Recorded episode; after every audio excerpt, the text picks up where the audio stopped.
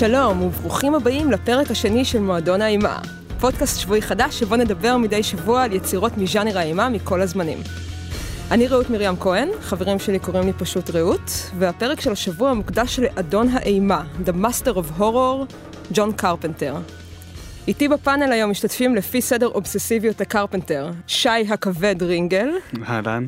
לירון המעריצה סיני. שלום שלום. ודודו, עוד לא ראיתי את הלואוין, מצוינים. היוש. אה, הזכרתי את הלואוין כי זה כנראה סרט האימה הכי מפורסם של קרפנטר, מחלוצי ז'אנר הסלאשרים. לסרט הזה מגיע יום אחד פרק משלו, אבל בתוכנית של השבוע נתמקד ביצירה שלו בשנות ה-80, מ-The Fog, הערפל, שיצא ב-1980 ורכב על ההצלחה האדירה של הלואוין שנתיים לפניו, דרך The Thing, היצור מ-1982, שנחשב לרוב ליצירת המופת האמיתית של הבמאי ולאחד מסרטי האימה הגדולים של כל הזמנים. ועד ל-They Live, הם חיים, מ-1988, שזכה למעמד קאלט והשאיר אחריו מורשת תרבותית שיש שיאמרו שהיא מעניינת יותר מהסרט עצמו. שימו לב, בפרק הזה אנחנו נדבר בחופשיות על שלושת הסרטים בלי אזהרות ספוילרים. עם זאת, ראוי לציין שבמקרה של הערפל והם חיים, אין יותר מדי מה לספנייר, ולא בטוח שאתם חייבים לראות אותם. אם עוד לא ראיתם את The Thing, למה אתם מחכים? אז אה, ג'ון קרפנטר, אחד הדברים הכי בולטים ביצירות שלו זה העובדה שידו בכל האספקטים של היצירה. כן. נדבר קצת על אה, ג'ון קרפנטר עצמו, אה, נולד בקנטקי, גדל בשנות החמישים, בשנים של אייזנהאואר, ובעצם הושפע מסרטי האימה של שנות החמישים, שזה בעיקר כל ה... אה, סרטים שהיום אנחנו אוהבים לראות את הטריילרים שלהם ולצחוק עליהם, אה, The Blob ו... וכדומה, ובגלל שהסרטים האלה נעשו, אה, בדרך כלל הם היו ה-B, C, D movies, והם נעשו בתקציב מאוד מאוד נמוך, קרפנטר רצה לחקות את הצורה שבה עושים את הסרטים האלה, וגם בגלל שהוא כנראה היה די אובססיבי לגבי העשייה של הסרטים שלו, הוא אה, שיגע את כל אנשי הצוות, אה, ביים, כתב את רוב סרטיו, אה, גם כשהוא לא חתום עליהם, היד שלו די בתסריט, וכתב את המוזיקה של אה, כמעט כל הסרטים שלו, שזה דבר די מדהים, הוא כתב כמה אה, אה, מנגינות אה, בלתי נשכחות, אנחנו עוד נדבר על זה בטח בהמשך. אה, אבל אה, כן, זה בן אדם שלא היה יכול להתאפק מלעשות אה, הכל. ב-The Thing הוא נתן את המושכות במוזיקה לניניו מוריקונה, וככל הנראה שיגע אותו על הסט, עד כן. כדי כך שמוריקונה אמר, אז, אז למה שכרת אותי? מה, מה אני עושה פה אם אתה לא מפסיק אה, אה, לטרטר אותי? כן, טוב, אנחנו עוד אה, נגיע למוזיקה של The Thing, זה באמת יש שם כמה דברים מעניינים. אמ, אבל כמו שאמרת, קרפנטר הוא, חוץ מזה שהוא במאי הוא גם מוזיקאי, והוא לא סתם מוזיקאי, הוא גם באמת מוזיקאי שמופיע, ולירון פה למשל אפילו זכתה לראות אותו בהופעה. אז כן, ובאמת הייתה חוויה יוצאת דופן, הוא הופיע לפני כשנתיים בפסטיבל Primavera, שלמי שמכיר הוא הופיע באותה שנה עם רדיואד ו-LCD Soundsystem. שאז אמנם הוא לא היה בבמה הגדולה של ההדליינרים, אבל הוא הגיע לבמה השלישית בגודלה שם, וזה היה מאוד מעניין לראות את זה, כי באו אנשים מכל מיני גילאים, גדשו את, את ה venue, ומדובר במוזיקת סינתסייזרים מאוד אייטיזית, מאוד מובהקת, מאוד מזוהה היום עם אימה. כשקרפנטר בעצם מופיע שם עם להקה שמלווה אותו, אחד מהם זה הבן שלו, הבן סנדקות שלו, וכולם באו לשמוע מוזיקה מהסרטים. יש לו גם אלבומים שהוא הוציא אחר כך של מוזיקה לבד, אבל במקרה הזה היה מדובר פשוט כמו רוקסטאר, קולנועי, מוזיקלי, לכל דבר ועניין, ואנשים שם לא ידעו את המילים, כי אין כאלה לדעת, אז הם פשוט הריעו וזמזמו את הכל בקולי קולות. Uh, ועוד קצת בכלל עליו כיוצר מוזיקאי, אז בריאיון שנעשה איתו לפני כמה שנים לנויזי, הוא סיפר שזה עוד רובד מבחינתו כיוצר, שכשהסרט כבר מוכן, ובאמת, כמו ששי אמר, הוא מישהו שאוהב להיות מאוד מעורב, כשהכל כבר מכוות והכל כבר גמור, הוא יושב מול הסרט ומתחיל ללחוץ על כפתורים. Uh, הסיבה שהוא מתעסק בעיקר עם uh, אלקטרוני ובאמת עם הסאונד הסינתסייזרי הזה התחילה בתור איזשהו צורך והכרח כי זה היה בזמנו זמין וזול עוד מהסרט סטודנטים הראשון שלו. Uh, ועם הזמן הוא התאהב בצליל הזה, כלומר גם אחר כך כשיש לו תקציבים גדולים יותר הוא נצמד לצליל הספציפי הזה ולכלים כאלה, היום הוא, כשהוא עושה מוזיקה הוא עושה את זה על המחשב עם תוכנה. ומתאר שהוא אוהב את זה בגלל שזה משהו שאפשר מצד אחד לייצר איתו המון צלילים מאוד עשירים וכל מיני גניחות אלקטרוניות כאלה, אבל דווקא יש בזה משהו שמייצר אי נוחות, mm-hmm. שזה משהו שעוד ניגע בו אחר כך שמלווה בכלל את הקולנוע שלו. טוב, אז uh, כמו שאמרנו בהתחלה, הערפל היה הסרט הראשון שקרפנטר עשה אחרי הפריצה הגדולה שלו עם הלואוין. ג'יימי לי קרטיס שכיכבה בהלואוין, זה היה הסרט הראשון שהיא השתתפה בו בכלל, אה, מופיעה גם פה בתפקיד משני, יחד עם אימא שלה ג'אנט לי, מה שגרר אה, בלבולים מאוד משונים אה, בצפייה המשותפת שלנו, אבל לא ניכנס לזה עכשיו. ראוי לציין שהסרט הזה זכה להצלחה קופתית מאוד גדולה, הוא נעשה בתקציב של כמיליון דולר וגרף 21 מיליון דולר בארצות הברית בלבד. אבל אה, מבחינה ביקורתית, אה, הביקורות עליו גם בזמן אמת היו מעורבות, ונראה לי שגם גם שלנו. מבין, כן, גם מבין האנשים במועדון, אה, אני לא יודעת אם לקרוא לזה מעורבות, כמו שכולם פשוט די שנאו את הסרט חוץ משי. כן. או שכחו אותו. או שכחו אותו. כן, אולי ששנאו זה קצת אה, עז מדי עבור סרט שבאמת אין, אין בו יותר מדי זה. אדישות, אז, אה, פשוט אדישות. בכמה מילים על מה הסרט, אה, עיירת החוף הקליפורנית סן אנטוניו חוגגת 100 שנים להיווסדה. אבל כמו בהרבה סרטי אימה, היסודות שלה קמו על עוולות וסודות אפלים. עם החגיגות מגיע לעיר ערפל מסתורי שטומן בחובו מוות. אמ, אז לירון, אולי את רוצה להגיד לנו למה הסרט הזה לא עובד לדעתך? ובכן, באמת שבאתי אליו סלחנית נורא, בפעם הראשונה שניסיתי לראות אותו מצאתי את עצמי מתנמנמת לא בגלל עייפות, הפסקתי באמצע. בפעם השנייה ראיתי אותו במועדון, אז צפייה שהיא הרבה יותר אקטיבית עם עוד המון אנשים, אני חושבת שכולנו היינו, ניסינו להיות בעדו. מה שלא כל כך עבד לי לא קשור לזה שזה סרט באמת מלפני כמה עשורים טובים, כי יש סרטים שמחזיקים ולא מתיישנים, אבל משהו במבנה שמה של איך שהסיפור מוגש לנו פשוט בעיניי הוא נהיה נורא מהר לא מעניין. פשוט מספרים את ה... מה יש בתוך הערפל ולמה הדברים שמגיעים מגיעים לרדוף את העיירה מאוד מאוד מהר, בערך בעשר דקות הראשונות של הסרט נותנים לכם את כל הסיפור. מה היה החטא המרושע שהם ביצעו, כלפי מי הם פשעו ומי הולך לחזור להרוג אותם.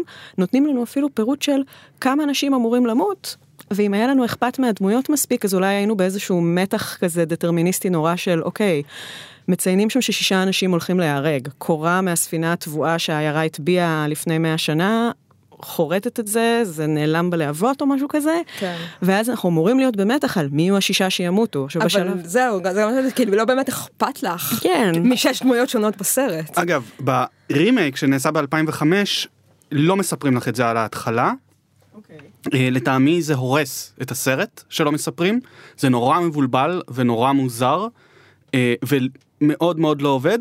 הבעיה יכול להיות אה, וזה אגב משהו שנעשה ברישוטינג, שיש ריביל למה קורה באמת בתוך הערפל די מוקדם, זאת אומרת זה לא שרק הערפל מגיע ואז אנחנו מגלים מה קרה להם. זהו, אני, אני רוצה על זה כי זה משהו שנורא מפריע לי גם בסרט הזה וגם ב, ב, בזה השני של סטיבן קינג.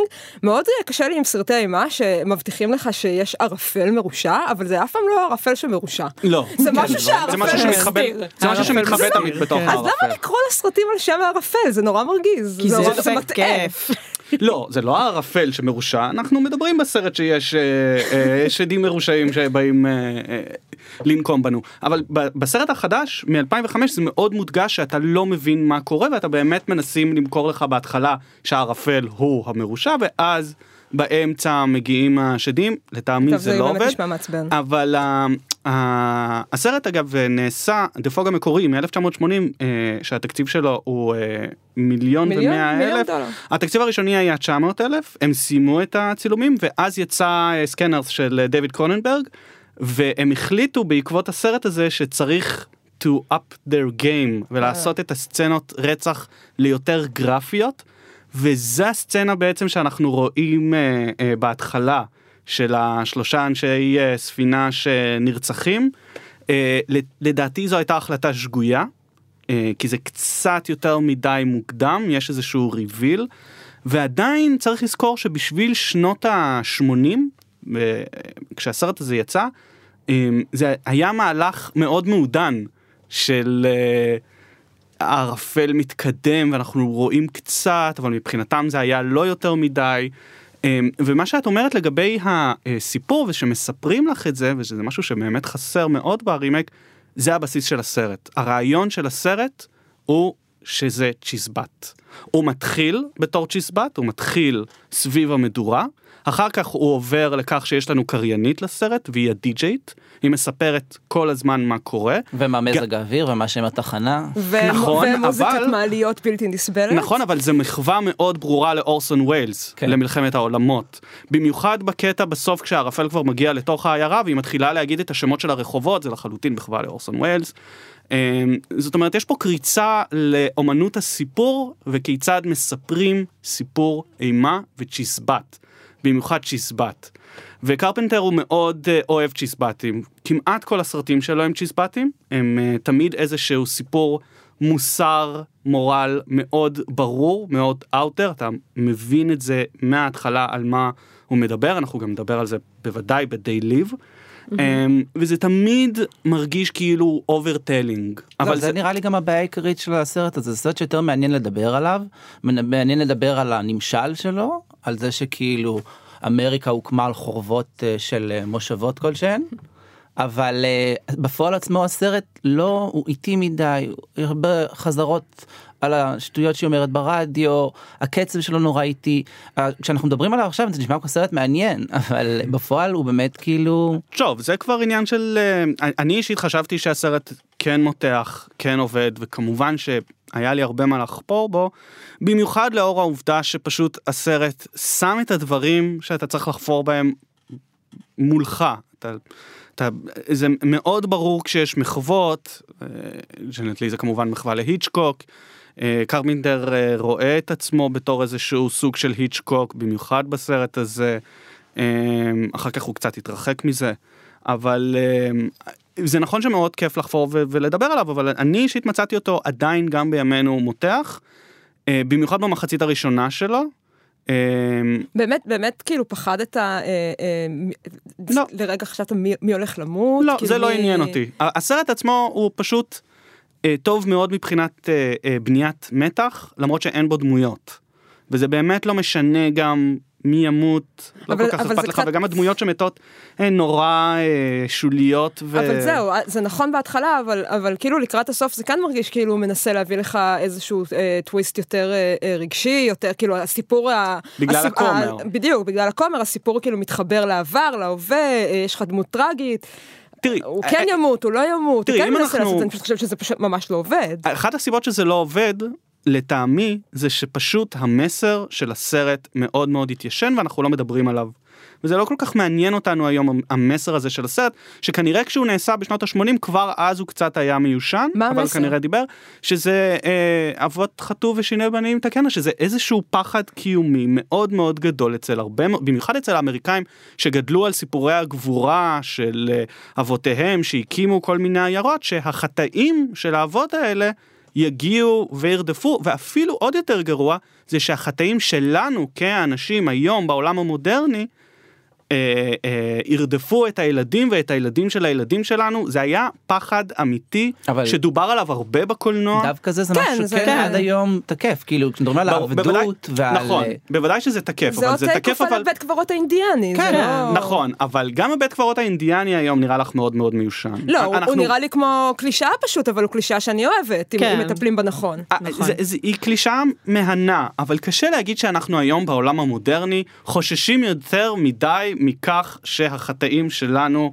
לא, יעברו אבל- אני- הלאה אני- והלאה אני לא והלאה. מסכימה לא בכלל. מסכים, כשיש לא. עדיין דיונים על שמות של רחובות ושל מוסדות על שם אבות מייסדים שהיו בעלי עבדים ב-2017. כן, אבל זה העיקר, כן- זה העיקר, נכון זה שיש באותו שם איזושהי. אשמה, אבל זה פחות מורגש היום בסרטי האימה, סרטי האימה היום מוקדשים הרבה יותר לבאמת מי ימות ברגע זה, והאם זה משנה לי או לא משנה לי, האם התחברתי לדמות או לא התחברתי לדמות, ואני מרגיש שקרפנטר ב"דה פוג" זה לא כל כך עניין אותו, כי הוא סיפר סיפור על חטאים עמוקים.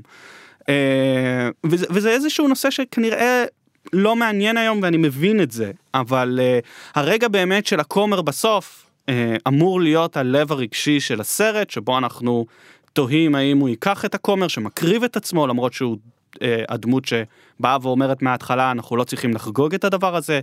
אה, אנחנו לא צריכים לחגוג את ההקמה של העיר, אבותינו היו רוצחים בעצם, סבא שלי היה רוצח, אה, זה סבא או אבא? אה, זה... נראה לי סבא, שסבא, מאה אם שנה, זה מאה שנה. מאה שנה. סבא, כן, כן כן. שהוא מוצא את היומן שלו וקורא שזה גם כן אגב שוב פעם איזשהו אה, אה, רמז לכך שיש פה מספר שמספר סיפור שאנחנו קוראים את היומן שזה מה סצנה זאת דווקא אומרת, נחמדה. הסרט מתחיל מזה שאתה רואה את הכומר מספר אה, לילדים נכון. מעשייה. כן זה לא הכומר זה מישהו אחר אבל כן זה בדיוק ואחר. כך מתגלה לא, לא. יומן. נכון, זה, כל הזמן הרעיון הזה של הצ'יזבט, של התיזהרו ילדים, כי החטאים יבואו, אתם לעולם לא תצליחו להיפטר מהם, הם ישובו והם ישובו גם לילדים של הילדים שלכם. זה רעיון בסיסי של אה, קרפינטר, וזה גם לטעמי העניין של צ'יזבטים, משהו שחוזר כמעט בכל הסרטים שלו. כמעט כל הסרטים שלו מרגישים כמו איזשהו צ'יזבט, כמו איזשהו סיפור מעשייה. הסרטים שלו הרבה פעמים הם... בתוך ז'אנר, גם, גם כשהם אימה וגם כשהם לא אימה, הם אה, סרטי פרנויה. זאת אומרת, יש איזה גורם מאוד מאוד מפחיד בתוך הסרט שאנחנו יודעים או לא יודעים איך ומה הוא יתקוף אותנו ואנחנו מאוד מפחדים ממנו. ופרנויה זה משהו שצ'יזבטים מאוד מאוד אוהבים וקרפינטר הולך על זה. הוא, הוא בדרך כלל בונה סרטי צ'יזבטים אה, וזה כנראה גם למה הסרטים שלו הם כל כך טובים לרימייקים. למה כל כך הרבה אה, במאים אוהבים לעשות רימייק לסרטים של ג'ון קרפינטר? כי הרעיון בצ'יזבט זה שתספר את הסיפור הזה שוב ושוב ושוב ושוב, ושכל גרסה תהיה קצת שונה.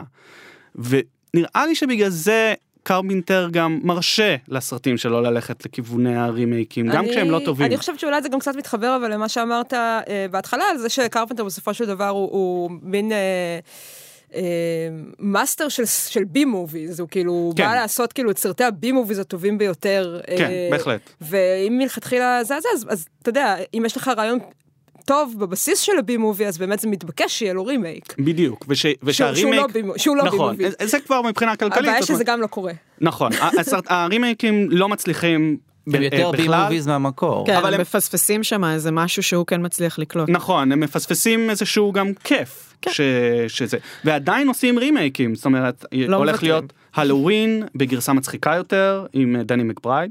כן, עובדים על זה כבר הרבה זמן. כן, כן, יש שם עם זה, כל, כל הזמן מכריזים על עוד ועוד סרטים, אה, קרפינטר מאוד מוחמא נראה לי מהעניין, הוא כמובן גם מרוויח על זה כסף. אה, אז זה ממשיך הדבר הזה, ואנחנו נמשיך לקבל סרטים לא טובים של קרפינטר, וכן, הם, הם מפספסים שם משהו. זה... אני רוצה להגיד בכל זאת על ההקשר של אה, מה שדיברנו על הנושא של אה, הפחד הזה שהוא באיזשהו מקום כבר אולי היום פחות מעניין. אני חושבת שהרעיון מאחורי הסרט דווקא כן יכול לעבוד אולי בטיפול נכון או בטיפול שהיה קצת אחר. כלומר, כשחשבתי עליו עכשיו אחרי, אז זה באמת מעין אגדה דטרמיניסטית כזאת, שבאמת אמור להיות מעניין אותנו שיש פה סיפור של מוות ידוע מראש ושל חטא שלא ניתן להתחמק ממנו. אבל משהו בבנייה של הסרט ובאיך שמפרקים לנו את זה, אולי בגלל שאין דמויות, אולי בגלל שקיבלנו יותר מדי מידע בהתחלה, אולי גם באמת בגלל דברים שכן קצת התיישנו, לא הצליח, לא מצליח להחזיק אותי לא מבחינת המתח ולא מבחינת האכפתיות. עכשיו, מה שכן עובד, מהמם. זה הכמה דקות הראשונות האלה שבהם הן מאוד מסתוריות שהכל משתבש, זה המון בלאגן של סאונד האונייה? ואפקטים. לפני האונייה, יש איזה שלב שבשעה מסוימת, נראה לי חצות זה בחצות. השעה, בין חצות בחצות, לאחת. כן. יש לך סצנות שגם אין בהם כמעט אנשים של... כן, גם כשהערפל עולה זו סצנה כן, אפקטיבית בעיניי. שהאורות, אז זה- כשהערפל מתחיל לעלות, אם אני זוכרת נכון, אורות מתחילים להבהב, אה, מכוניות מצפצפות סתם. עכשיו, שם זה שימוש בבנליה שנהיית מזעזעת, שזה, ו- ולא קורה שם כלום בהתחלה, עוד לא נרצח אף אחד. ובשלב הזה, הסרט מצמרר. ואחר כך הוא לא מצליח להחזיק את זה, בעיניי. הוא, אומן מתח, אי אפשר לקחת כן. את זה ממנו. בוודאי. אה, הוא לא, אומן מתח טוב, יש שם כמה סצנות מאוד מותחות. שהצילומים מדהימים, הסרט נראה כן, מעולה. כן, כן. אבל זה. באמת חוט שני בכל היצירות שלו, שגם כשסרטים פחות טובים הם מצולמים טוב, הם נראים טוב, העיצוב שלהם נורא יפה. אה, הוא אומן מאוד טוב בקאטים, אה, הוא מאוד מאוד טוב בלדעת מתי לעבור ולחזור. דה פוג מדגיש את זה, יש שם כמה פריימים מרהיבים. אה, זה סרט די כיפי לטעמי, הוא היה הצלחה מאוד מאוד גדולה, אז אני לא יכול להגיד שכאילו נעשה לו איזשהו עוול, הוא גם יושב בין שני סרטים מאוד גדולים של אה, קרפנטר, אה, ב-78 דיברנו על הלואוין, אחר כך הוא עושה את הבריחה מניו יורק, שלטעמי האישית זה הסרט הכי טוב שלו. אז, אז זה כאילו בין שני ה masterpiece הגדולים שמעריצים מאוד מאוד אוהבים, אז הוא לא זכה לאיזה תשומת לב. אה, למזלו הרימייק היה כל כך גרוע, וזכה לכל כך הרבה קיתונות של בוז, שזה החזיר אנשים לראות את למקור. ה Fog המקורי, ועכשיו אנחנו מדברים עליו שוב פעם. כן. טוב, אז כאילו, אתה יודע, נראה שבנוגע לערפל הדעות שלנו חלוקות, אבל אה, אם, אם יש סרט ש, של קרפנטר שיש עליו די קונצנזוס אה, גלובלי נראה לי, זה The Thing, אה, שאמור להיות הדבר, אבל בעברית קוראים לו היצור.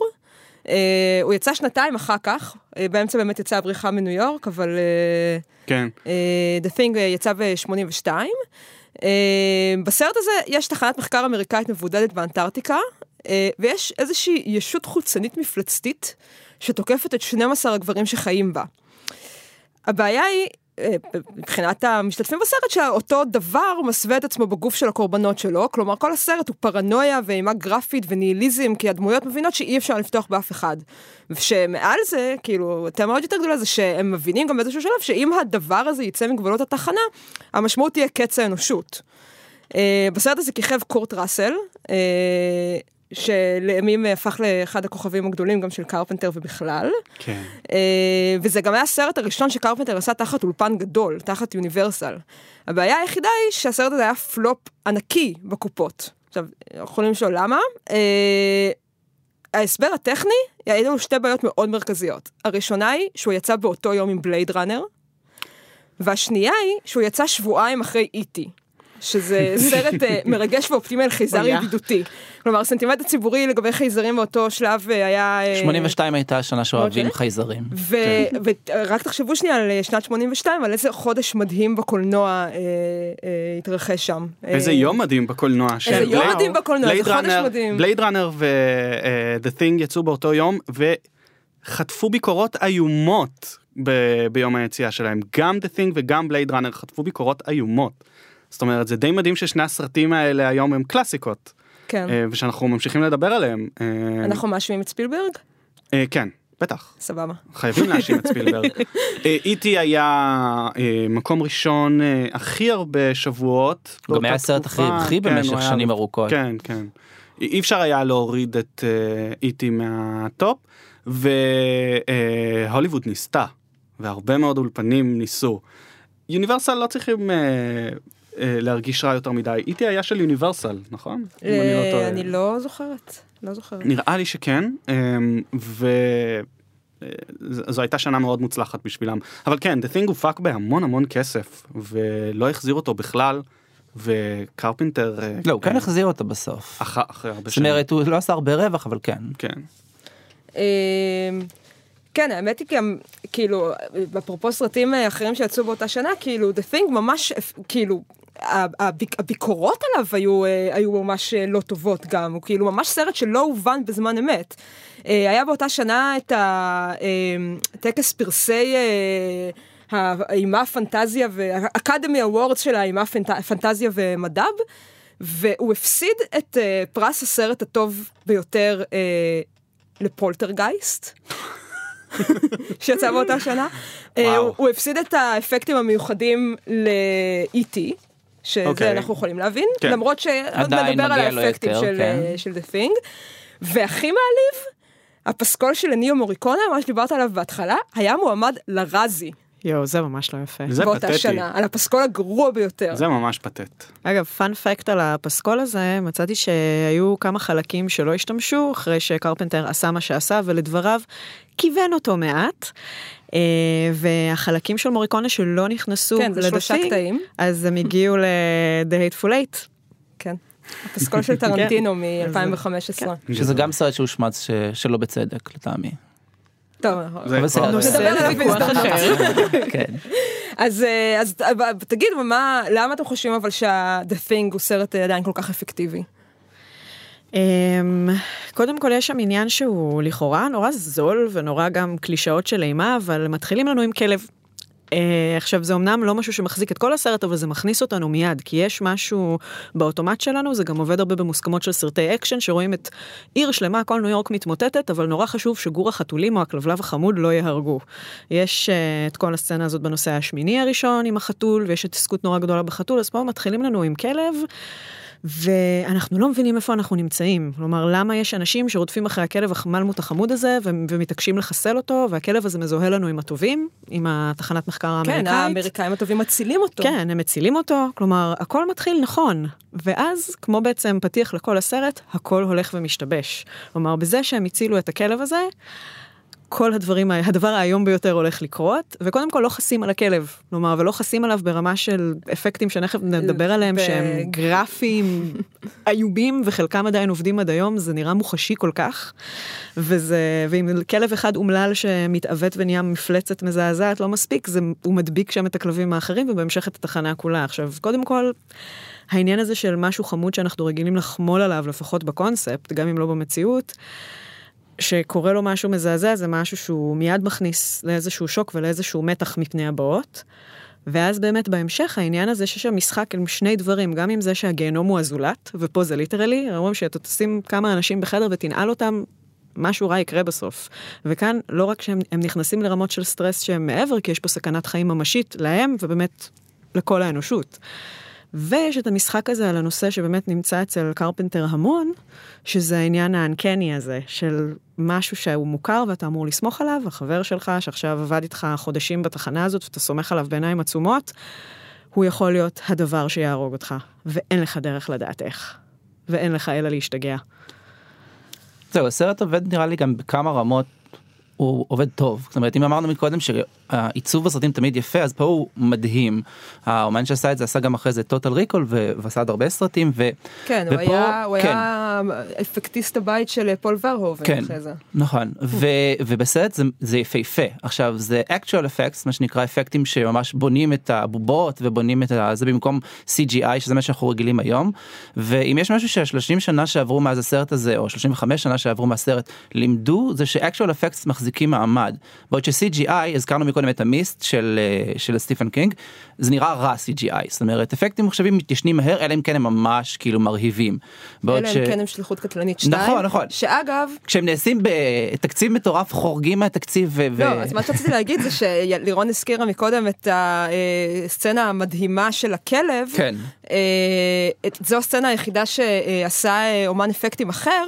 אה, סטן ווינסטון, שהוא אה, אומן האיפור שאחראי בין היתר אחר כך גם על שליחות קטלנית, סרטי הטורף והמספריים של אדוארד, הוא זכה בארבעה אוסקרים על העבודה שלו. oh my God מסביר כל כך הרבה. אז כן, אז, אז, אז הבחור הזה, שבגלל אה, זה אנחנו אומרים, שליחות כן. קטלנית עדיין עובד.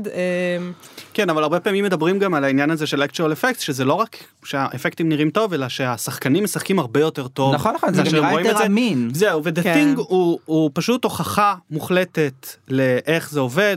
כן, כשיש אנחנו... ייצור בחדר שרץ לך על הרצפה, כן. אתה מתנהג בהתאם ולא... וגם כמובן אנחנו יודעים אה, שסצנת... אה, אה, סצנת המכניס את הידיים כן, לתוך הזה, בטן. שהוא לא אמר להם כן. שזה הולך לקרות. לא, אתה לא מתבלבל עם הנושא השמיני?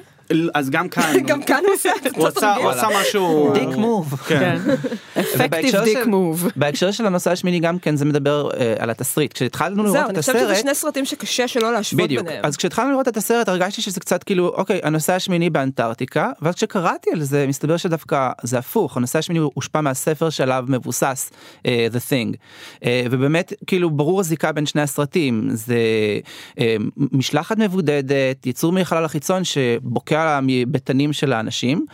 אה, אבל הוא לא מרגיש כמו איזה חיקוי זול או איזה בוא נעשה את אליאן פשוט באנטארקטיקה הוא מת בזכות עצמו. ואני חושב שבאמת גם החרדה הזאת של החבר שלך יכול להיות אה, בעצם מישהו אחר שזה שונה טיפה מאליאן זה גם לחצת על כפתור נורא רגיש של המלחמה הקרה באותה תקופה. אנחנו בין אה, אולימפיאדת מוסקבה לאולימפיאדת לוס אנג'לס שאחת החרימה את השנייה. זה שיא השנים של של המתיחות. והחשש שיש מרגלים בכל מקום אנשים שהם לכאורה מתנהגים רגיל אבל בפועל לפרוץ מהם איזה משהו שיכלה את כל האנושות, זה, אז גם המישור הזה האלגורי מאוד עובד טוב. ומעבר לזה המתח שם נורא אפקטיבי. אם נרדמנו קצת אה, באיזה פוג וצחקנו ב-they live, פה את פשוט על הקצה כל הזמן. הסצנה המופתית שמה שהם עושים את בדיקת הדם. ואז פתאום אה, מתפרץ ממנה איזה יצור זה אה, כולם על, על, על הקצה של, ה, של, של הכיסא שלהם זה פשוט כי אימה באמת אפקטיבית. בניגוד ל- להרבה מקרים אחרים בסרט הזה גם גם אנחנו בתור הצופים בדיוק כמו כמו הדמויות בסרט לא יודעים. בדיוק. מי, מי, מי הוא באמת הדבר, מי, ממי אנחנו צריכים לפחד ואת מי אנחנו אמורים, זה, הסרט מותח את זה ממש עד הרגע האחרון שלו. מה שכן, כאילו, ההשוואה גם לנושא השמיני, אה, זה מדהים כמה הסרטים האלה אה, דומים אבל שונים. כן. אה, כי הנושא, הש... הם, הם מתעסקים באותה תמה, אבל בנושא השמיני באמת אה, יש הרבה יותר משחק על הקלסטרופוביה, אה, על העובדה שהם נמצאים, הם תקועים במקום שהם לא יכולים לצאת ממנו. ב-The Thing הם לוקחים את זה בדיוק כמעט הפוך. הם יכולים לצאת משם, כן. אבל הם לא בטוחים שהם רוצים לצאת משם. או שהם צריכים כי אחרת האנושות. כן, הם כאילו, הם, הם לא בטוח שהם בכלל יכולים להציל את עצמם, גם אם הם עוד לא נדבקו, כן. הם לא...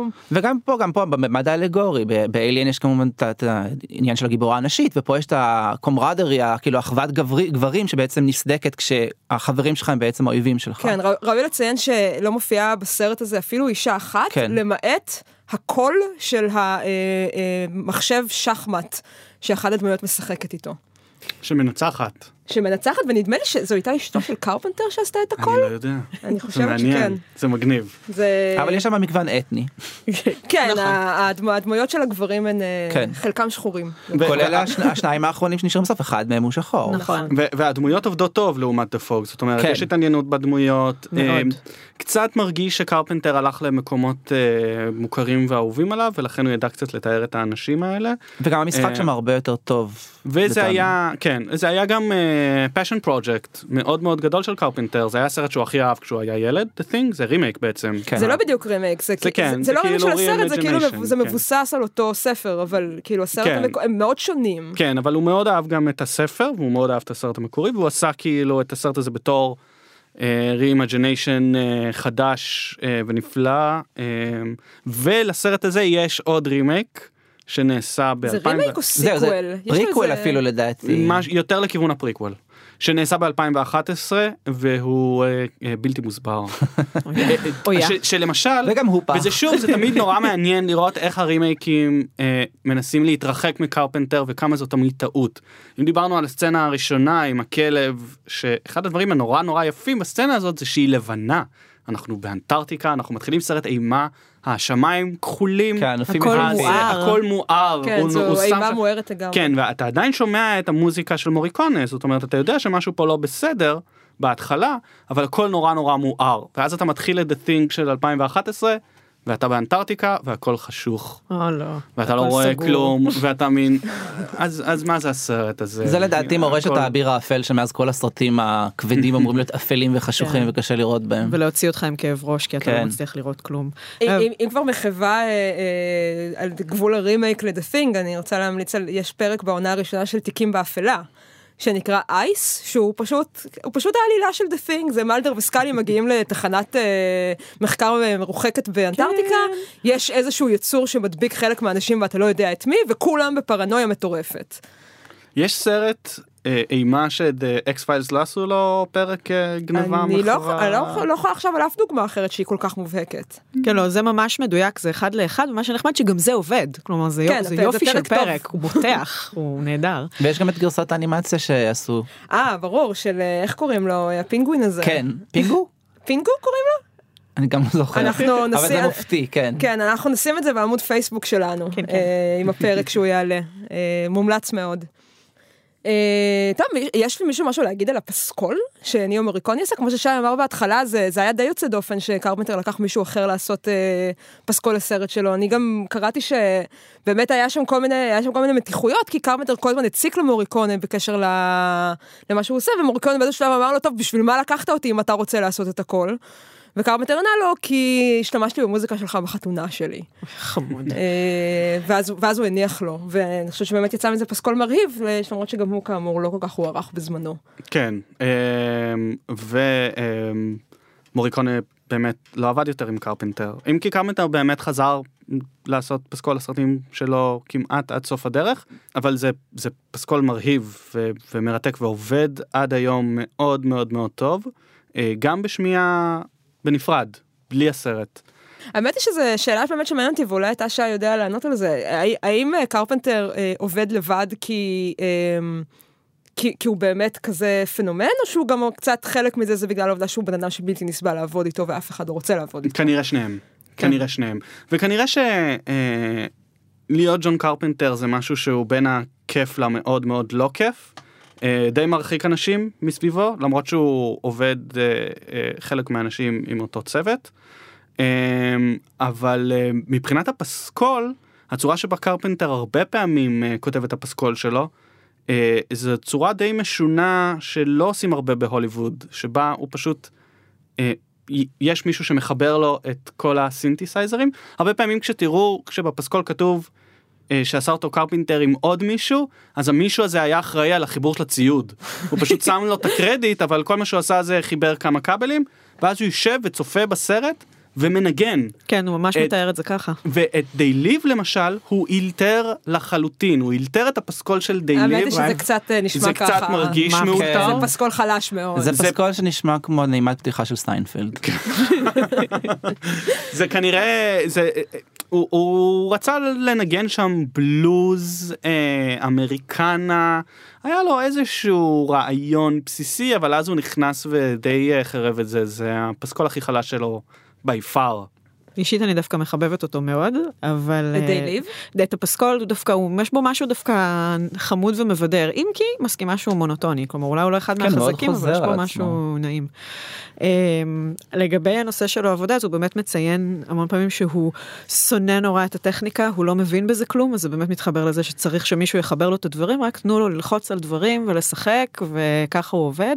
וכששאלו אותו באמת אם הוא מעדיף לעבוד, להלחין לבד או עם עוד מישהו, אז הוא אמר, התשובה המנומסת שלו הייתה, כשאני עובד לבד, אם משהו מתפקשש, אני יכול להאשים רק את עצמי. Okay. אוקיי. ואפשר להסיק מזה את מה שאני רוצה להסיק מזה, על איך זה לעבוד עם הבן אדם. אוקיי. okay. Uh, טוב, האמת היא שכבר, uh, אם אנחנו כבר מדברים על They Live, uh, אז אולי uh, uh, כמה מילים עליו.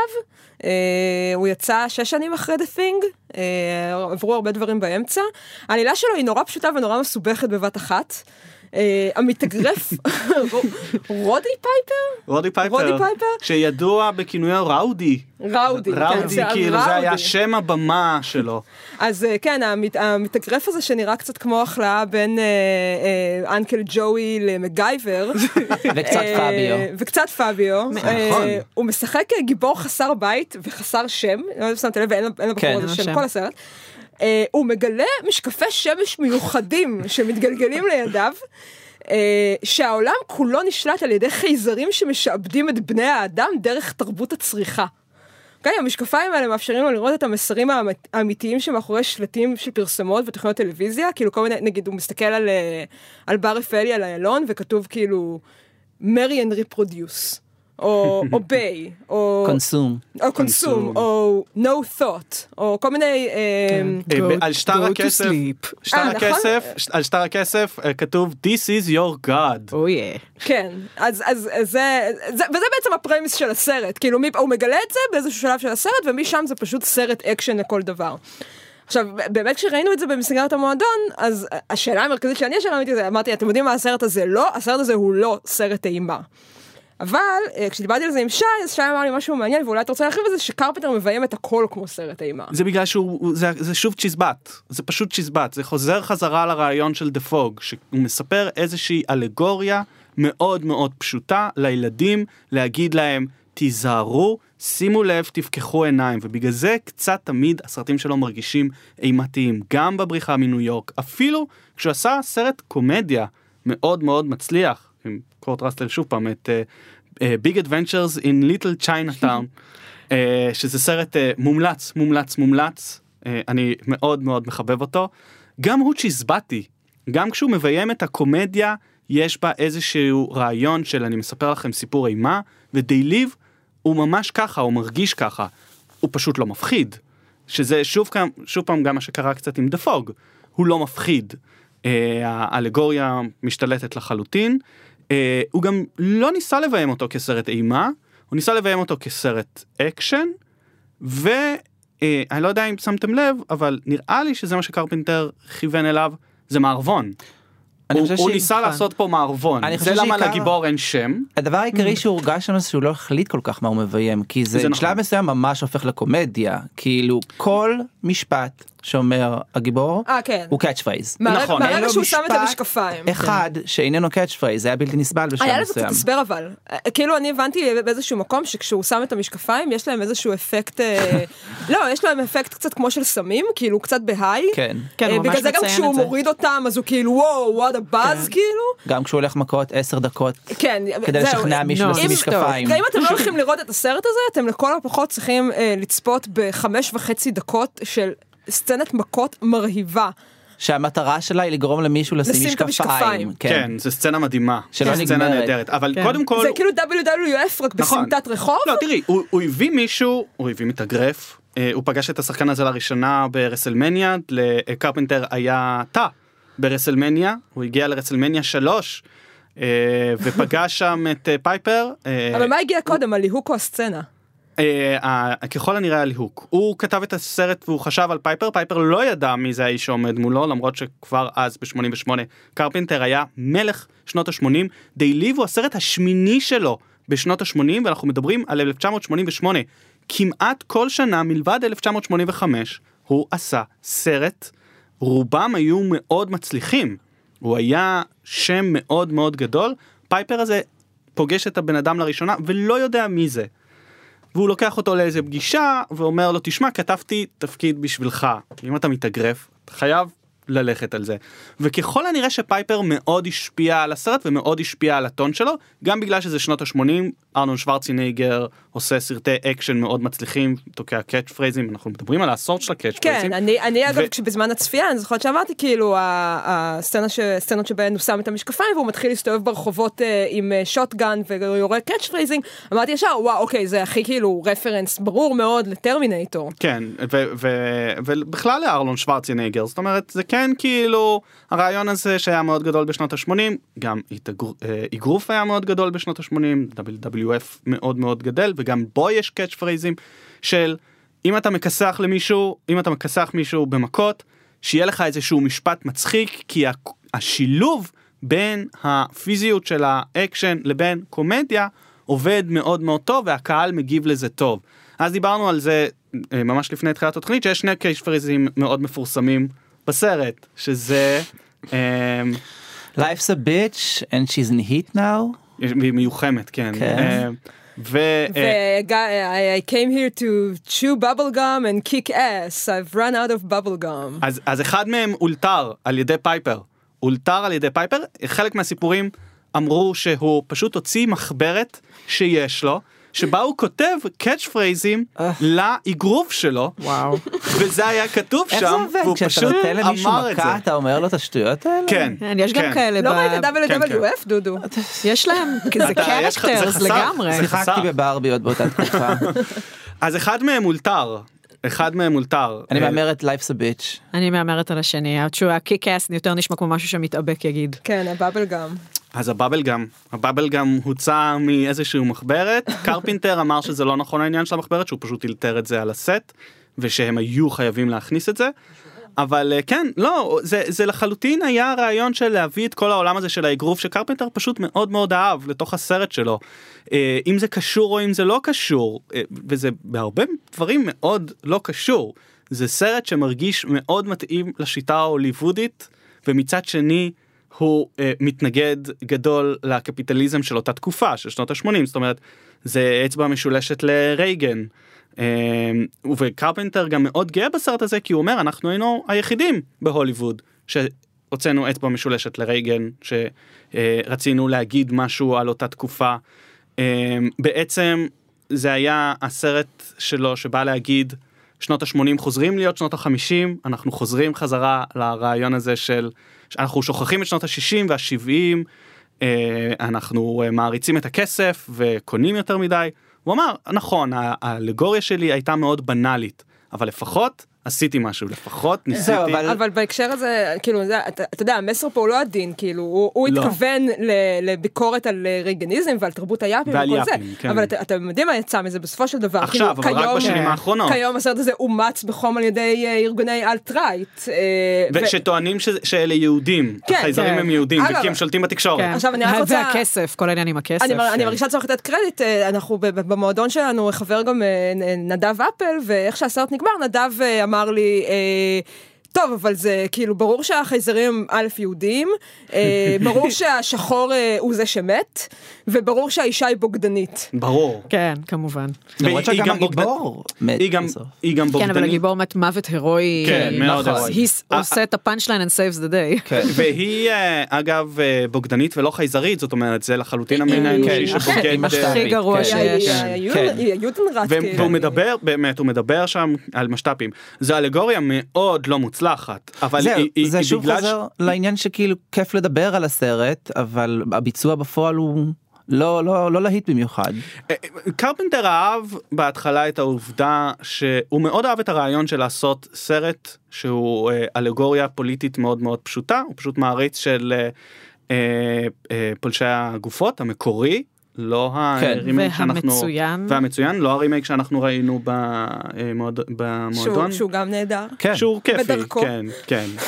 אבל, אה, אה, וזה היה סרט שגם כן היה אלגוריה מאוד מאוד פשוטה לאותה תקופה, שלא הובנה. אבל עם זה והב- דווקא אין לי בעיה כן. כאילו אני דווקא הרגע שבו הוא שם את המשקפיים ורואים את השלטי חוצות עם ה Obey וה Consume דווקא זה היה הרגע היחידי שממש אהבתי בסרט.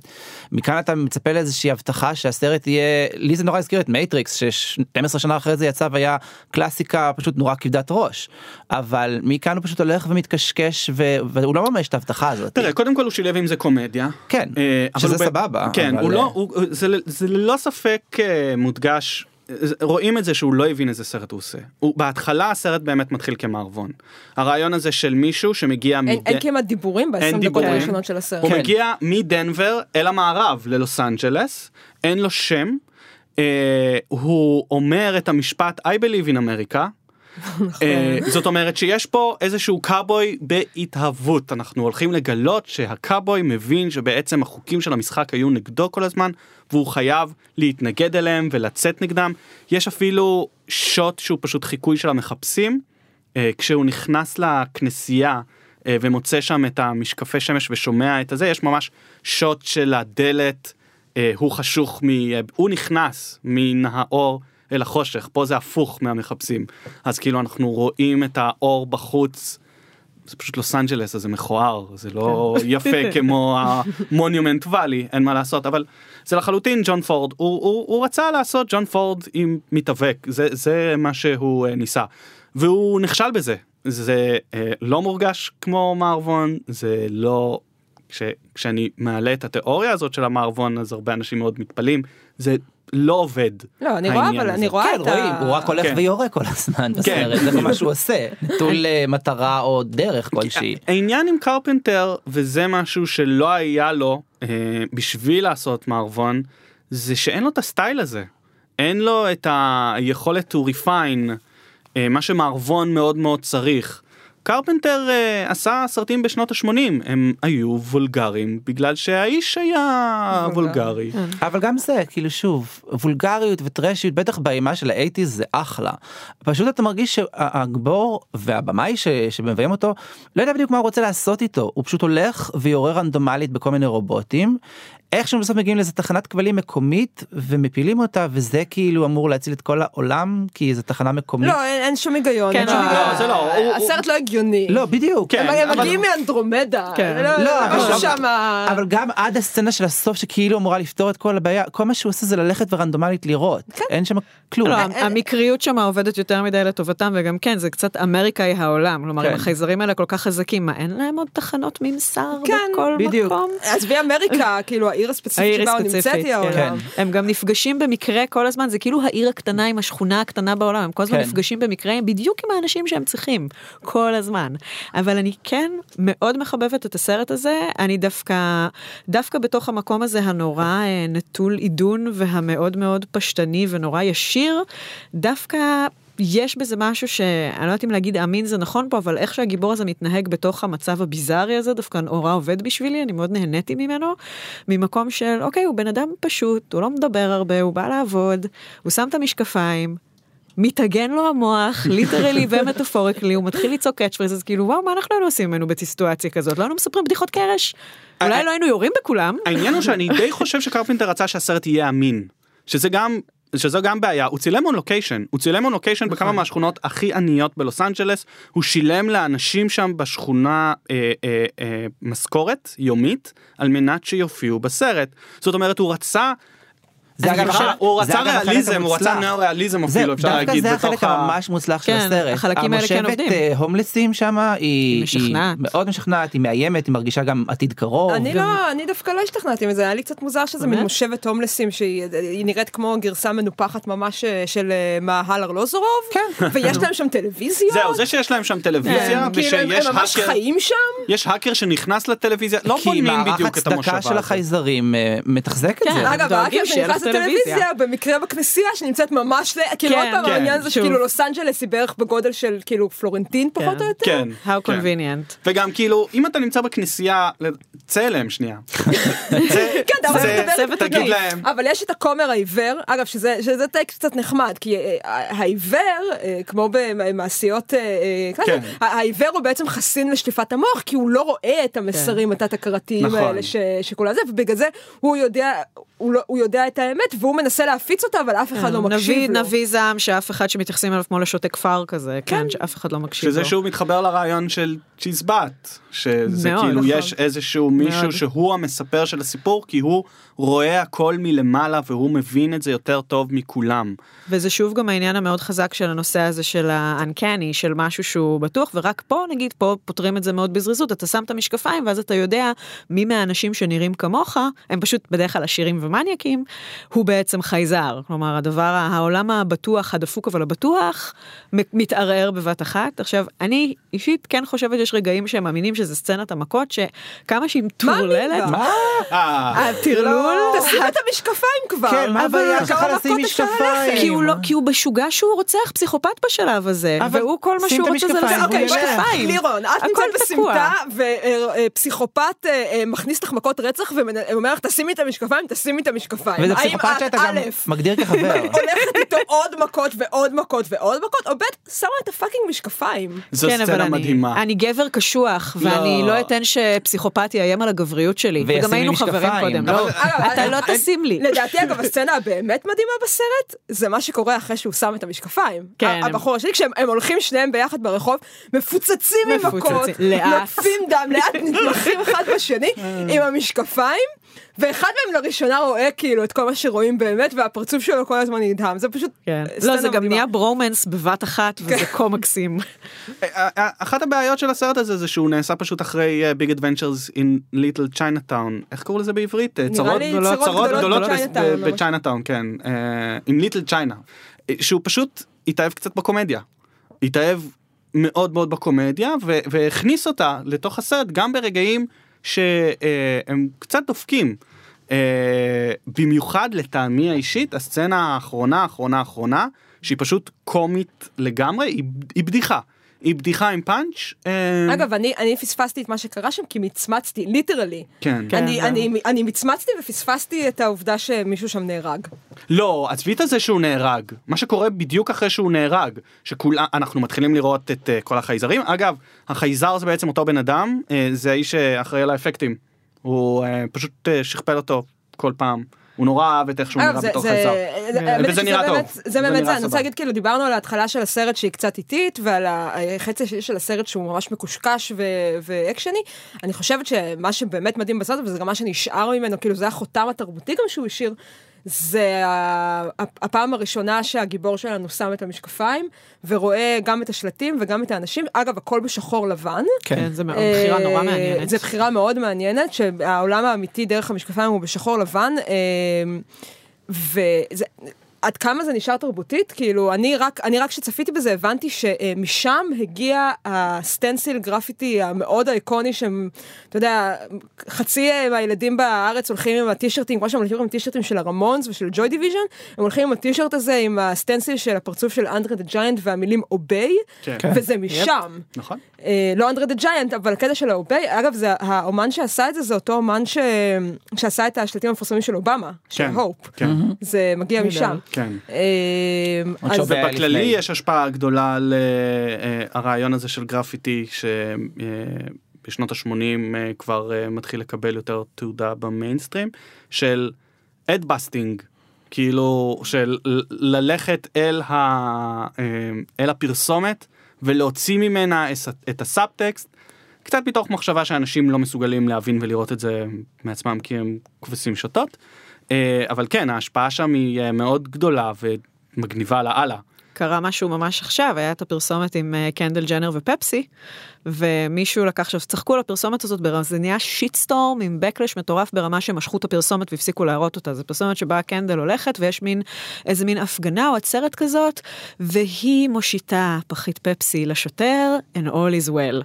מישהו חכם לקח עם קצת גרפיקה ועשה סרטון של 12 שניות שכשהיא מגישה את הפפסי לשוטר, עובר, עולה עדשה מקרוב של uh, משקפי שמש, זה נהיה שחור לבן, השוטר רואים שהוא חייזר ועל הקוקה קולה כתוב uh, אוביי או קונסיום או משהו, ולא צריך להגיד שום דבר מעבר, כאילו פשוט עשו מזה חגיגה. הסרט נהיה קאלט, הסרט מאוד מאוד ידוע. הוא קלט גם- שלא ידעתי עליו, אבל זה חלק מהעניין. כן, אני שזה- לא- לא הבנתי שהוא קלט עד שראיתי אותו והבנתי שהוא קלט. שזה, הדבר הכי טוב בסרטי קאלט, שאתה אה, אה, פתאום מגלה את הדברים האלה שהכרת כל החיים ולא ידעת מאיפה הם הגיעו, כי לסרט הייתה השפעה כל כך גדולה. וזה וזה- בעיקר נראה לי לסצנה הספציפית הזאת, פשוט של שם משקפיים ורואה את העולם. אבל גם לרעיון הזה, כן. שאתה כן. שם משקפיים ורואה פתאום את המציאות, לא, בגלל זה גם המסרים. אמרתי את ה Matrix, כי ה Matrix אתה לוקח גלולה ואז אתה מגלה שבעצם אתה... כן. כן. אז אז ה- ה- העניין עם They Live זה שהוא הולך עם הקומדיה הזאת אה, רחוק מדי הסצנה האחרונה האחרונה האחרונה בסרט היא מישהי שוכבת. אה, נכון. כן, זה היה כאילו, היינו. חייבים להראות ציצים. כן, כן, זה ממש. זה סוף וזה גם ה-80s, לגמרי. בדיוק אנחנו ב eighties סרט רואים רק אקשן. ציצים. כן. אבל אז אנחנו רואים את החייזר כי היא שוכבת עם יאפי הוא אומר לה what. cut כתוביות. וזה כן. זה- הצורה זה כאילו ככה אתה חותם את הסרט שלך זה זו בדיחה. זה גם איזה קצת שלושה אופ- גגים כאלה אחד אחרי כן, השני, וזה כן. השיא- והשיא הוא עם ציצים. ו- כן, כן. אז, אז הסרט קצת נחתם כבדיחה, ואני לא חושב שהוא היה חייב את ה... אני אגיד את זה ככה, זה, זה לא שאם הסרט, הסצנה הזאת לא הייתה שם, הוא לא היה בדיחה, אוקיי? הסרט הזה הוא די בדיחה, אבל הוא בדיחה כיפית. אה, ולמי שרוצה להבין היטב את הקולנוע של שנות ה-80, קודם כל הוא צריך לראות קרפנטר. אין ברירה, אז קרפנטר שולט בשנות ה-80 וגם עובר איתה את כל התחנות, ובעצם שלושת הסרטים האלה, זה מגניב שאנחנו מדברים עליהם, כי הם ממש כאילו עוברים את התחנות של, של קרפנטר בתוך הקולנוע הוולגרי המשוגע והנהדר הזה, ו They Live חותם את זה בשיא הוולגריות, עם שיא האקשן, עם קומדיה, עם אה, mullet. מסרים, עם עם mullet. mullet. אה, ואחר כך אה, הוא אה, אחרי They Live הוא יפסיק לעשות סרטים לכמה שנים אחרי רצף מאוד מאוד מכובד. אני חושב שעד הפלישה לא בעצם הפלישה מלוס אנג'לס אה, 94. אה, הבריחה מלוס אנג'לס אבל הוא יפסיק לעשות סרטים פתאום אחרי They Live הוא יעשה לביתו שזה גם כן היה כנראה הפתעה מאוד גדולה באותם זמנים כי קרפנטר רצה טוב, הוא הוציא סרט כל? שנה. אה, ו- ושם את השם שלו על כל סרט זה תמיד John Carpenter's כן. גם בכתובית הראשית זה בן אדם שראה את עצמו בתור עותר רציני גדול של סרטי בי מוביז כן. וככזה הוא גם שינה את, אה, הרבה בעולם הקולנוע שהוא אה, עשה סרטים עם שילובים של ז'אנרים שונים ומשונים אה, עם כל מיני ערבוביות שהצליחו ולא הצליחו אה, והפך את השם שלו למותג. מעניין. כן. אני רוצה אה, אה, לסיום אה, לשאול את דודו שאלה, כי דודו אה, אה, נמצא פה על תקן הבן אדם שהוא לא מעריץ גדול של קרפנטר, לא. אני לא יודעת אם לירון יושבת פה עם חולצה של ג'ון קרפנטר, שי שמעתם אותו במהלך הפרק הזה. אה, ודודו, אחד הדברים שאתה אמרת לי כשדיברנו לפני כן, זה שאלת אותי, העלית את השאלה ההיפותטית, האם יכול להיות ש-The Thing הוא בעצם הסרט הטוב היחיד של קרפנטר? כן, כי ב-The Fog- השתנתה עכשיו? אז אני רוצה להגיד זה קצת כמו שחשבתי to begin with ב-The Fog וב-They Live יש דברים שמעניין לדבר עליהם יש רעיונות יפים יש חתרנות ל- ל- לתקופתה אה, לתקופתם של הסרטים אבל אה, The Thing הוא סרט טוב. הוא לא סרט שאני צריך כוכביות בשביל להגיד שאני אוהב אותו או להגיד שהוא אחד הסרטים הטובים שראיתי בין אם זה באימה או בכלל. אה, כמו שאמרתי אני לא ראיתי את הלואוין שזה אמור להיות כאילו הסרט שעשה אותו אבל אה, סוגיה שאני יכול תראה, עוד תראה. כן אני, לא- אני, לא, אני לא השתכנעתי עד הסוף שבאמת כאילו זה במאי שהוא עושה סרטים כדאי לראות את טובים. הלואוין, אם כי הוא עצמו, אה, זה מבין הסרטים שלו, זה הסרט שנראה לי שהוא הכי מתכחש אליו. בעיקר בגלל שהוא מתכחש זה מתכחש אליו, הוא עושה לו המשכים כל הזמן. כן, מיליון. נכון אבל הוא לא, אבל בשלב מסוים לא, לא הוא הוא לא עושה לא אותם, עושה- הוא לא כן. עושה את המשכים הוא נתן הוא רק מקבל את לאנשים הכסף? אחרים לעשות כן אבל יורק והוא לא לבאר. יגיד הוא לא יגיד לא לכסף אבל הוא כן ברח מהסלאשרים זאת אומרת הוא לא יחזור לסלאשרים למרות שזו הייתה הציפייה ממנו כן. לעשות פשוט- עוד סלאשרים. ב-They Live זה נורא היה ברור שזה סרט שמבוים בצורה מרושלת יש שם רעיונות יפים אבל תסריט שלא מתפתח דמויות שלא יודעות מה הן עושות אה, סרט שלא יודע אם הוא קומדיה מערבון פעולה אימה ואם זה כזה ביום מרושל וזה כבר בשלב מתקדם של הקריירה שלו את אומרת זה קצת מרגיש כאילו שזה thing איזה הבלחה חד פעמית של איזה אז אז לא אנחנו לא. אה, נראה לי נצטרך לעשות את אה, רשימת הסרטים אין ספק שאנחנו... המומלצים אה, אה, לטעמי לפחות בראשם זה הבריחה מניו יורק שהוא לא סרט אימה. אבל הוא גם מבוים כן. כמו סרט אימה כי, אה, בגלל שהוא מבוים בתור אה, עולם אה, דיסטופי עתידני אה, והוא סרט מרתק וגם כיפי לצפייה. לדעתי האישית קרפינטר עובד היום הסרטים שלו אה, של קרפינטר שעובדים הכי טוב היום הם הסרטים שבהם אה, רואים אותו כאומן מתח. כשהוא מצליח כאומן מתח אז הוא אה, במיטבו ובגלל זה The Thing עובד עד היום. אה, פשוט העניין הוא שקרפינטר לא רואה את עצמו רק כאומן מתח הוא רואה את עצמו כאומן על שיכול לעשות המון ז'אנרים. אה, וזה מגניב כי זה לטובה ולרעה בגלל זה הוא יכול להוציא סרטים אה, מחורפנים כמו אה, They Live. מי עוד יכול לעשות סרט מחורפן כמו They Live? זה זה סרט שהעולם היה צריך. כן לזכותו ייאמר שהוא מאוד כן. כיפי. עכשיו עוד סרט שלדעתי דווקא כן עובד גם על המקום של הפחד עד היום ושבאופן מפתיע לא התיישן זה In the Mouth of Madness.